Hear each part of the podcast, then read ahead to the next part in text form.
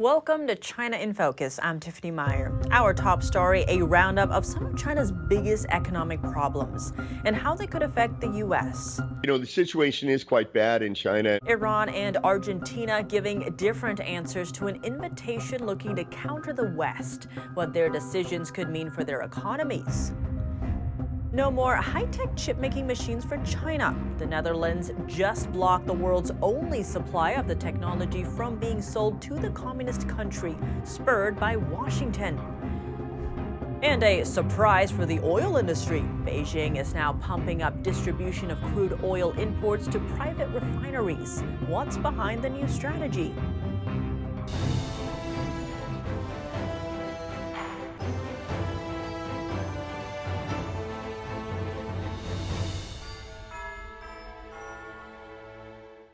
Days into 2024, the world's second largest economy is off to a rocky start. And even Chinese leader Xi Jinping is acknowledging it. In a rare admission Sunday, Xi said Chinese businesses are struggling and job seekers are having trouble finding work. It's the first time Xi has made such a remark during his New Year address in over a decade. China economic analyst Antonio Graceffo weighs in. You know, the situation is quite bad in China, and I believe that if he admits anything, it means the situation is 100 times worse than that, and that he's finally recognizing that. I think it also means that he doesn't think he can fix it quickly. So, what are some of the biggest problems facing China's economy? First up, real estate. The sector amounts for around a quarter of China's GDP, but its strength has been weakened by plunging home sales and defaulting Chinese developers, including the country's largest property developer, Country Garden. The crisis has spilled over into the massive shadow banking sector, causing defaults and sparking protests across the country. Local governments are in trouble too. Many of them are loaded up with debt and have been cutting medical benefits for citizens to cope. Youth employment has also become so bad that authorities haven't published data on it since last June. In addition, China's factory activity hit a six month low in December. What's more, almost 90% of the foreign money that went into China in 2023 has already left. That's according to calculations by the Financial Times. China's biggest banks cut deposit rates in a bid to boost the economy, but officials have signaled the stimulus would be limited. Zooming out, how could China's economic problems affect the U.S.? Graceffo said more companies are shifting their manufacturing from China to countries like India things are getting much better between the United States and India, and these economic ties will help to improve that as well. So I think the way it's going to affect the United States is that we will start uh, importing and manufacturing from India, from Vietnam, from Indonesia. I think that's good. It's going to help our allies. It's going to build our diplomatic power. It's going to reduce our dependence on China. The International Monetary Fund said China is now a drag on world output. A big drop in China's New Year home sales. The country's average daily home sales fell by more than a quarter during the three day New Year celebrations, compared to the same period last year. That's according to a survey conducted by one of China's largest independent real estate researchers. Data shows sales fell the most in smaller cities, dropping as much as 50%. Authorities have been rolling out measures to support China's property market. Top officials wrapped up in an important meeting last December, one that sets the tone for economic policy for the coming year. Officials have pledged to put greater focus on economic growth, but they didn't lay out any concrete plans to boost consumer demand. Argentina has refused to join a trade alliance with China, Russia, and other allied countries. This, according to a letter Argentina's new president sent to leaders of the BRICS alliance. China extended an invite to Argentina and other countries on January 1st, asking them to join the alliance. The decision comes as Argentina's economic crisis worsens, with more than 160% inflation. Argentina's President Javier Milei condemned communist countries while campaigning for president, noting it was not an opportune time for his country to join BRICS. Despite declining the offer, Milei says he is open to increasing trade and investment with members of the organization. Chinese state media is accusing the U.S. of somehow incentivizing Argentina to reject the BRICS alliance. It also states that Argentina is welcome to join BRICS when it chooses to. Meanwhile, Iran has accepted its invitation to join the organization. It became an official member on January 1st. Officials hope the move will help the country's economic crisis. They see it as an opportunity to challenge U.S. imposed sanctions. The BRICS alliance was originally made up of Brazil, Russia, India, and China, with South Africa joining later. It sees itself as a counter to Western influence. Beijing kicking off 2024 with a bold vow to reunify Taiwan, raising fears of an invasion still further. What's the end game in China's ambitions for the island? And how will President Biden's promise to defend it play out? We sat down with retired Brigadier General Robert Spalding for his take on that and more. General Spalding, thank you so much for joining us. Great to have you back on the show. Thanks. Great to be back. To begin, Taiwan's presidential election is less than two weeks away. Now, Chinese regime leader Xi Jinping said in a speech on Sunday that the reunification is, quote, inevitable. How do you read his comments? Is this the same old or is it a stronger rhetoric? No, it's pretty much the same old. I mean, this has been their plan from the very beginning. And I think it's really for them, it's about timing. What what makes sense? I think you know their um, their economy being so tightly tied to the rest of the world has been the, the one thing that's been dissuading them or deterring them from doing anything. I think what's happening now, you're seeing as their economy slows down, maybe they might have more of a motivation to actually act on, you know, what Xi Jinping has already promised. Now, the U.S. is still sticking by its strategic ambiguity. Now, you and I have spoken in the past about strategic clarity when it comes to Taiwan. How would that help deter a potential invasion?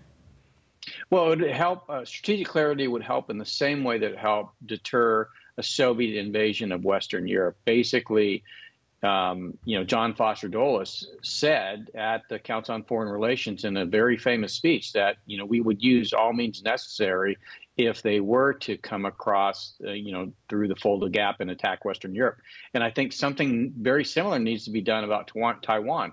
The United States needs to say you know, basically bring in the retaliatory capability of our nuclear arsenal and say we would respond if China was to invade uh, Taiwan, if we want to actually deter an attack. Otherwise, I think they're going to be motivated and they believe that they're capable enough to, to carry it out. Everybody says they're not capable enough yet. I think when you look at the array of weaponry that they've developed over the last several decades, it's clear that they have enough force to do it. It is what is the timing uh, and when is that timing right, according to Xi Jinping. Now, sticking with deterrence, reports are noting that Taiwan is considering joining the International Criminal Court. That's to deter a potential Chinese invasion. How would that work?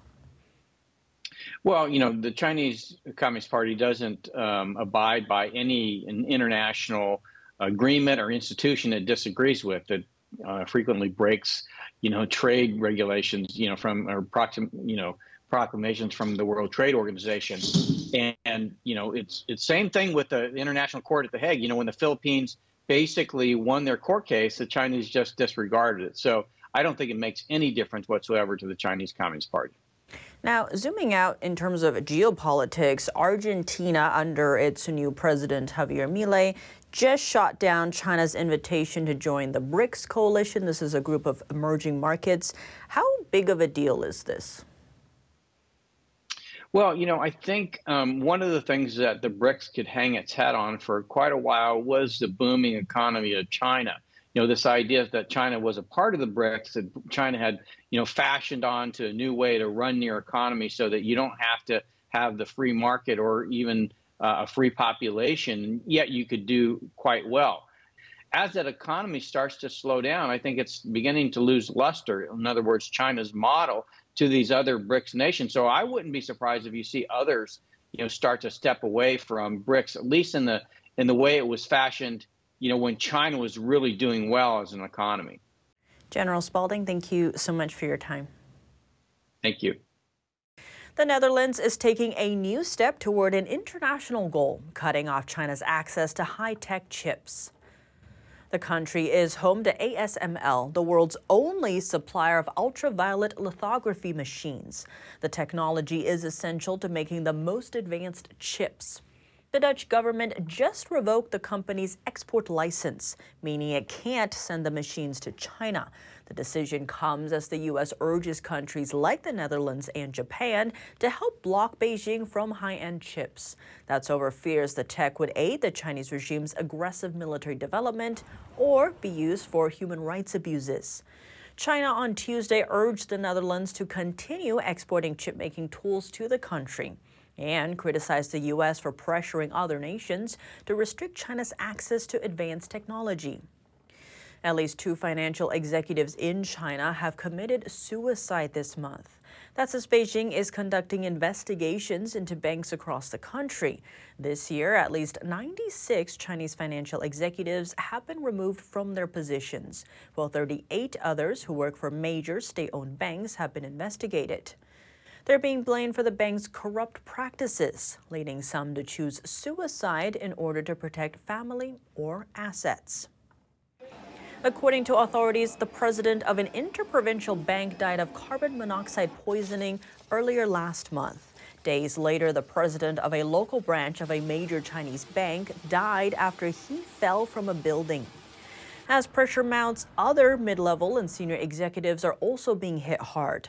Chinese media report that bank deputy general manager Du Haitao died of a heart attack two weeks ago. He was 49 years old. Beijing continues to purge its financial system amid the ongoing market crisis, largely a result of the COVID 19 lockdowns. A surprise for the petroleum industry. To jumpstart a new year, Beijing has ramped up distributions of imported crude oil to private refiners across the country. NTD's Sam Wong has more. Nearly 180 million tons of raw materials is getting pumped into dozens of companies, marking a 60% jump from 2023. To put that number in perspective, it's nearly a whole year's quota granted in one shot. According to Chinese consultancy JLC, the purpose of the large distribution is to make it easier for firms to plan ahead for the year. Worth noting, the Chinese regime's state-owned refiners don't face restrictions on oil imports, while private processing plants only began seeing quota restrictions on crude imports in 2015. Those distributions came in batches every few months, prompting uncertainties for those seeking to buy more oil based on their needs. Crude oil is a key strategic resource. Its applications range from manufacturing to powering military vehicles such as tanks and fighter jets. China is currently the world's largest consumer of the material, with Russia being its number one supplier. In recent years, the regime has boosted military activities in the Pacific as the majority of its imported crude oil passes through shipping lanes there. Sam Wang, NTD News. What are some Chinese Americans wishing for this new year? We went down to Flushing, home to the largest Chinatown in New York City, to find out. One resident told us her children only received an education after coming to the U.S. The Chinese Communist Party didn't allow my children to go to school where we lived because we weren't originally from that area. But here we have respect and human rights. I'm very grateful for that. We will become taxpayers and file our taxes according to the law. I'd like to make contributions to the U.S. Turning our attention now to Hong Kong, pro democracy activist and media tycoon Jimmy Lai is pleading not guilty. His landmark national security trial resumed on Tuesday. Let's take a look. Hong Kong tycoon Jimmy Lai pleaded not guilty on Tuesday in his landmark national security trial. The 76 year old is charged with two counts of conspiracy to collude with foreign forces under a sweeping national security law that Beijing imposed on Hong Kong in 2020. The prosecution alleged that Lai called for foreign sanctions against Hong Kong and Chinese officials. Lai, who is the founder of now shuttered pro democracy newspaper Apple Daily, is also charged with conspiracy to publish seditious publications. The pro democracy advocate denies all three charges. Marathon legal proceedings had stretched over three years since Lai was arrested. On Tuesday, The prosecution outlined key details of their case for the first time, including meetings with senior figures in the former administration of US President Donald Trump, evidence they said that he colluded with foreign forces. They displayed a chart showing a picture of Lai alongside images of then Vice President Mike Pence, former Secretary of State Mike Pompeo, and Trump. Prosecutor Anthony Chau said Lai had been calling for sanctions against Chinese and Hong Kong officials since 2019. Washington slapped several rounds of sanctions on political figures, including Hong Kong Chief Executive John Lee, after the China imposed national security law was enacted. Both the US and Britain have called for Lai's immediate release, saying his trial is politically motivated. Over 280 pro democracy activists and politicians in Hong Kong have been arrested since the national security law was imposed. Coming up, less than a week into the new year, a mass protest in China hints the holidays are over. They're demonstrating over a teenager's mysterious death, saying authorities want to cover up what happened to him. Political violence in South Korea. A knife attack on the country's opposition leader caught live on camera. What we know about it so far. And a Chinese student in a Utah foreign exchange program falls victim to a cyber kidnapping scam. He's reported safe, but what lengths were he and his family forced to go to? More on that after the break here on China in Focus.